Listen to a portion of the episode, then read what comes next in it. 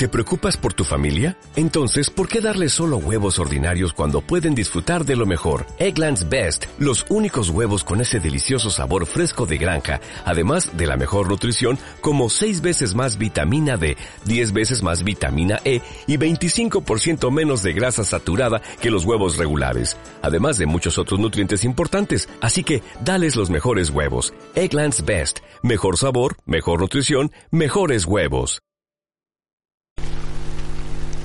El Señor esté con vosotros. Y con tu espíritu. Lectura del Santo Evangelio según San Mateo. Gloria a ti, Señor.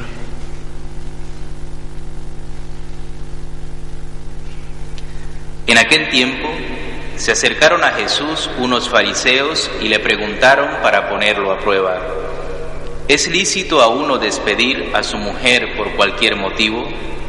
Él les respondió, ¿No habéis leído que el Creador en el principio los creó hombre y mujer? Y dijo, por eso abandonará el hombre a su padre y a su madre, y se unirá a su mujer, y serán los dos una sola carne. De modo que ya no son dos, sino una sola carne. Pues lo que Dios ha unido, que no lo separe el hombre. Ellos insistieron, ¿Y por qué mandó Moisés darle acta de repudio y divorciarse? Él les contestó, por lo tercos que sois, os permitió Moisés divorciaros de vuestras mujeres, pero al principio no era así. Ahora os digo yo que si uno se divorcia de su mujer, no hablo de impureza, y se casa con otra, comete adulterio. Los discípulos le replicaron, si esa es la situación del hombre con la mujer, no trae cuenta casarse. Pero él les dijo, no todos pueden con eso, solo los que han recibido ese don.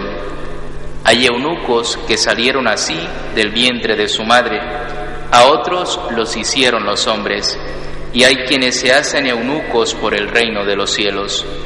El que pueda con esto, que lo haga. Palabra del Señor y Señor Jesús. Sentamos un momento.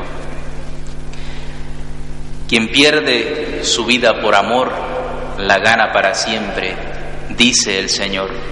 Y estas palabras se cumplen en el santo que hoy recordamos, San Maximiliano Colbe, un hombre que entrega su vida por la vida de un padre de familia que iba a ser ejecutado en el campo de concentración de Auschwitz.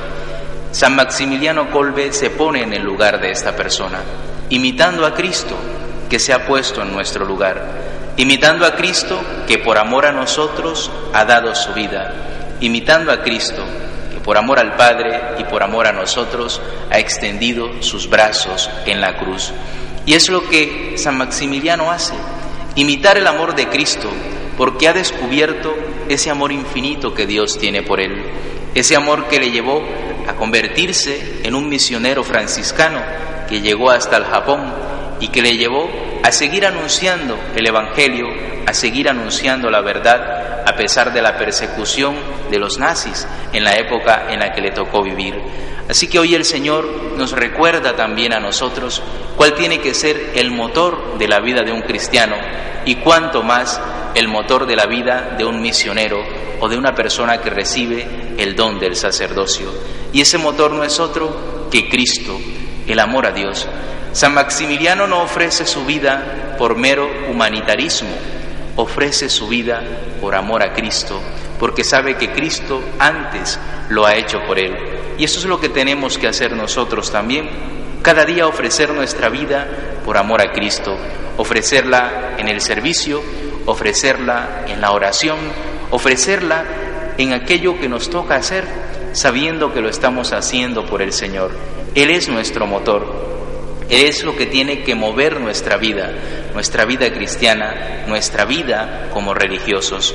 Así que pidámosle al Señor que nos dé esa capacidad de adentrarnos cada vez más en una relación profunda con Él y que Él sea el motor que nos impulse y que nos anime a desgastar nuestra vida por amor a Dios y por amor a los hombres, como lo hizo San Maximiliano Colbe.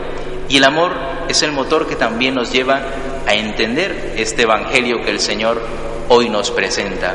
En primer lugar, recordando el don del matrimonio, pero también recordando el don de la castidad, el don del celibato. El que pueda con esto, que lo haga, dice el Señor. No nos obliga, pero sí que nos invita a esa entrega total a través de este camino como es la consagración total a Dios.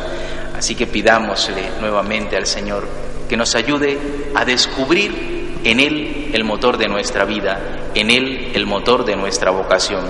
Ese por ti, Señor, que se convierta no solo en una frase, sino también en un estilo de vida, para aquellos que hemos sido llamados a consagrarnos a Dios y sobre todo para nosotros que hemos sido llamados por el camino de la gratitud, por el camino del agradecimiento.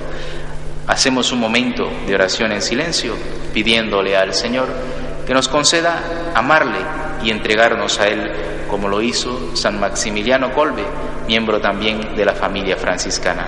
Hacemos un momento de oración.